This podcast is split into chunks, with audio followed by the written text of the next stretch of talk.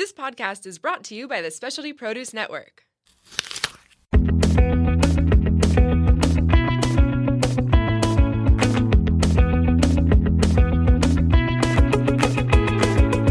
Welcome to Plated Earth, where we share at least a fraction of the crazy, wonderful, and insightful stories of produce. I'm your host, JJ.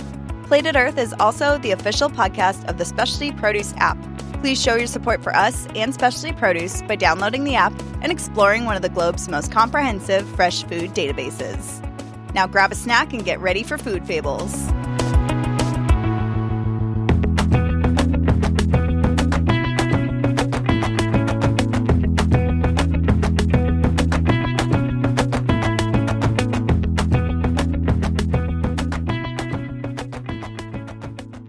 Dimitri emerged from his pie shop at the original farmer's market in Los Angeles through a cloud of white flour residue as he clapped his hands together, dusting them off. Whoa, you look like a genie, a young boy said as he pulled his mother's arm toward the pie shop.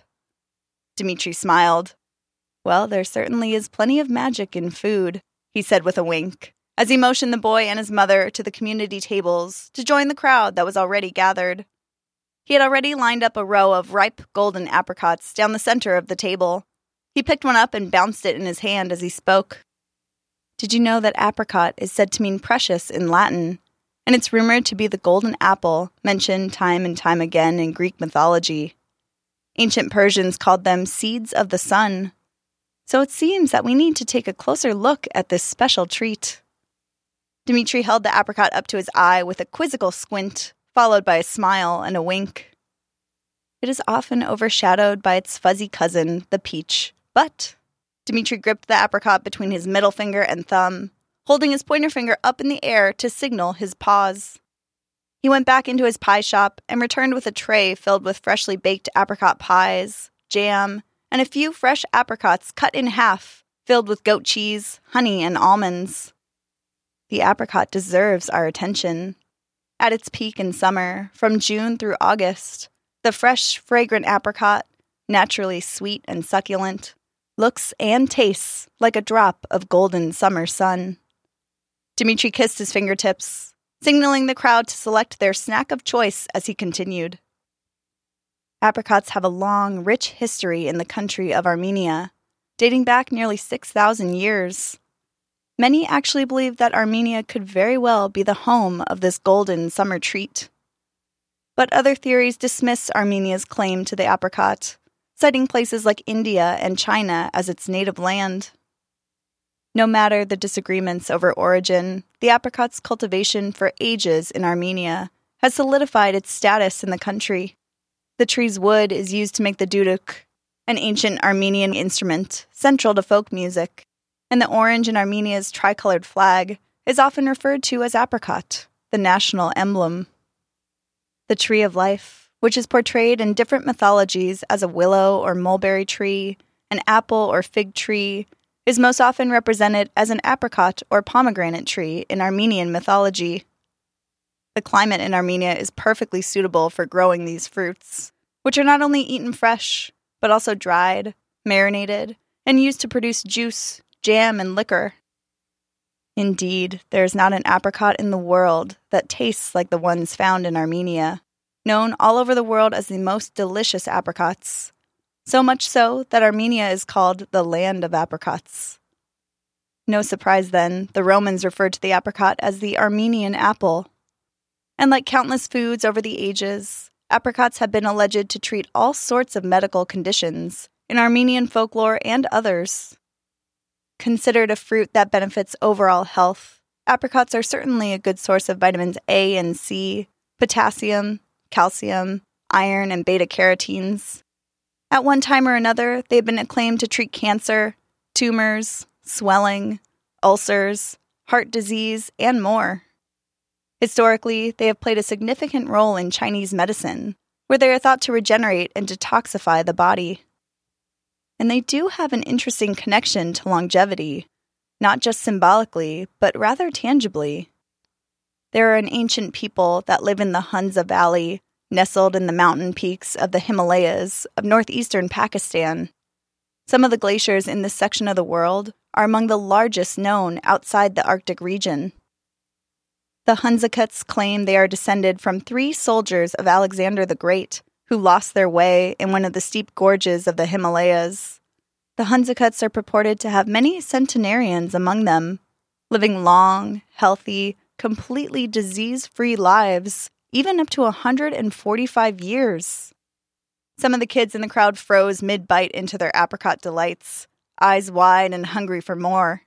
A unanimous, whoa, whispered across the table. Dmitri nodded in agreement with the crowd's sentiment. So, of course, many myths and legends abound about the mysterious Hunzakut people who claim such extreme longevity within the Hunza Valley, often deemed as the Garden of Eden. The diet of the Hunza people consists primarily of grains, fruits, nuts, and vegetables, with the meat and dairy in smaller portions. And when you know it, apricots are one of their main crops. Just mention the word Hunza, and many people think of apricots, as the fruit has been entangled in their legend and mystery, offering one possible explanation for their longevity.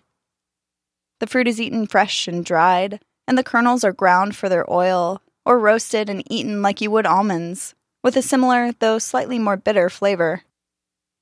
Of course, many scientists point to the fact that the Hunzakut are an active people who do not eat any processed foods, have very little sugar in their diet, and have access to mineral rich mountain water as key factors in their incredible longevity. But I like to believe that this precious golden drop of sun Dmitri again grabbed a fresh whole apricot from the table and held it up like Hamlet. This gift from Mother Nature has magic and power inside its sweet, nutrient rich flesh, which anyone can benefit from. Dmitri took a big bite from the fruit in his hand, licking his lips to collect some of the sweet juice that escaped down his chin. So much passion, history, value, and power in such a small thing. Is that not the definition of gold? He winked. The apricot truly has found a home at the heart of many cultures and regions around the world. Confucius is believed to have taught his students while sitting under an apricot tree, hence, the fruit has become an iconic part of his legend. It has long been a favorite fruit among the Persians, and today the people of Iran still grow and dry the apricot in great quantities. In Syria, to conserve this splendid produce throughout the year, it is converted into a product called amardine, traditionally made by crushing apricots by foot in stone troughs, extracting the pits, and then spreading out the paste in the sun to dry. In Arabic, the fruit is called mishmish, and you may hear the idiom bukra fil mishmish, or just fil mishmish for short, which translates roughly to tomorrow when apricots are in season.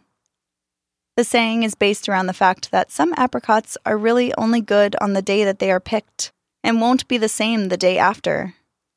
So, if you're holding out for tomorrow as another day of prime apricot season, you're probably going to be waiting for a very long time. Think of the saying as you would the English idiom, when pigs fly. Not going to happen. Some of the kids proudly repeated the term mish mish, holding up what was left of their apricot snacks. Dmitri paused for a moment to smile. He so very much enjoyed how food could educate and bring cultures together, how it nourished the body, mind, and soul. A beautiful thing, he whispered to himself before continuing. Some cultures believe that should one dream of the apricot, the dreamer will have health, a good marriage, and every success in life. In Cunningham's Encyclopedia of Magical Herbs, apricots represent love. They were recommended for use in sweets, or even in love potions and spells, adding the leaves to love letters, or carrying the pits to attract the attention of lovers. In China, apricots represent the second month of the traditional calendar, corresponding with the month of March, as the Chinese lunar calendar begins in February. Under the emperors, highly desirable jobs were chosen by testing the candidates in very difficult examinations administered at the beginning of the year. And so, apricots came to represent wish for success in examinations, as announcements and celebrations traditionally took place in apricot groves come March. But of course, beyond symbolism, the apricot is well seated in legend. One legend of Noah and the ark tells of the apricot tree being the only fruit tree to have survived the great flood and planted for Noah's people. Another one you may recognize comes from Greek mythology, as many people believe that apricots were the real fruits referred to as the golden apples of Hesperides, as the word apple in ancient times generally meant simply a fruit. And it was these golden apples, these apricot fruits, that the hero Hercules was sent to retrieve. Dimitri took another big, juicy bite of the apricot, humming contently. Then, with a wipe of his napkin across his lips, like a curtain unveiling the opening act, Dimitri began his story. Dimitri spoke. Once upon a time, the great Greek hero Hercules was on a mission of atonement, ordered by the Oracle of Delphi to serve his cousin, King Eurystheus, for 12 years, performing whatever labors the king might demand. In return, Hercules would be rewarded with immortality. The eleventh labor of Hercules was to steal Hera's wedding gift to her husband, the king of the gods, Zeus. The gift was a set of golden apples, grown on trees that were guarded by a group of nymphs known as the Hesperides. The golden fruit was rumored to bring immortality to anyone who should eat it, and so no one was allowed to cut fruit from these trees. Hera made sure of it by putting the dragon, Ladon, in charge of guarding the garden.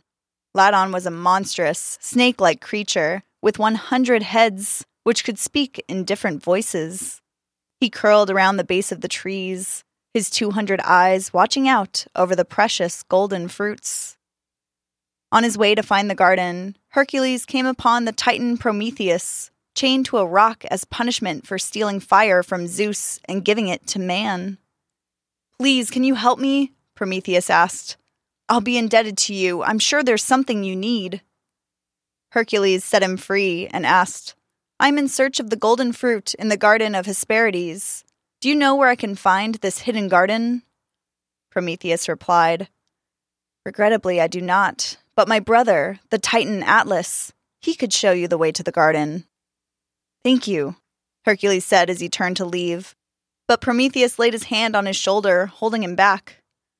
I must advise that you send my brother himself to fetch it for you.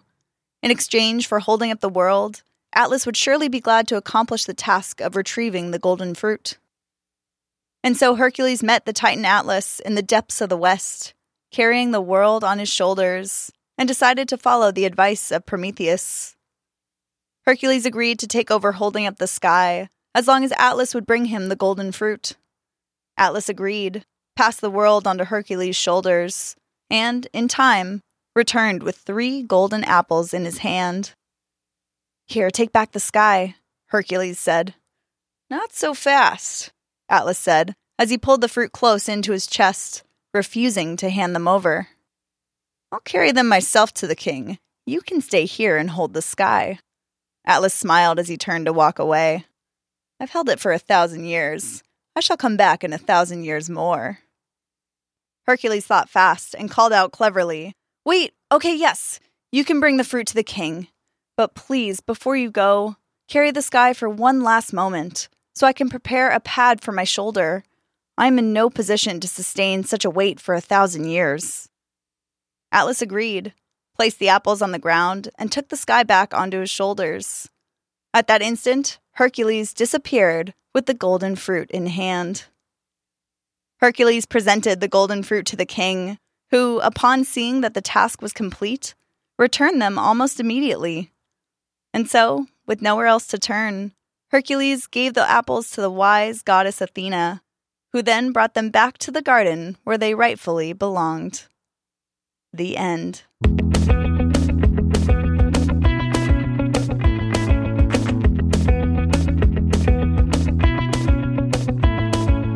Well, folks, that concludes this week's episode. Tune in next time for the latest food buzz. And remember, cauliflower is nothing but a cabbage with a college education. We'll catch you next time.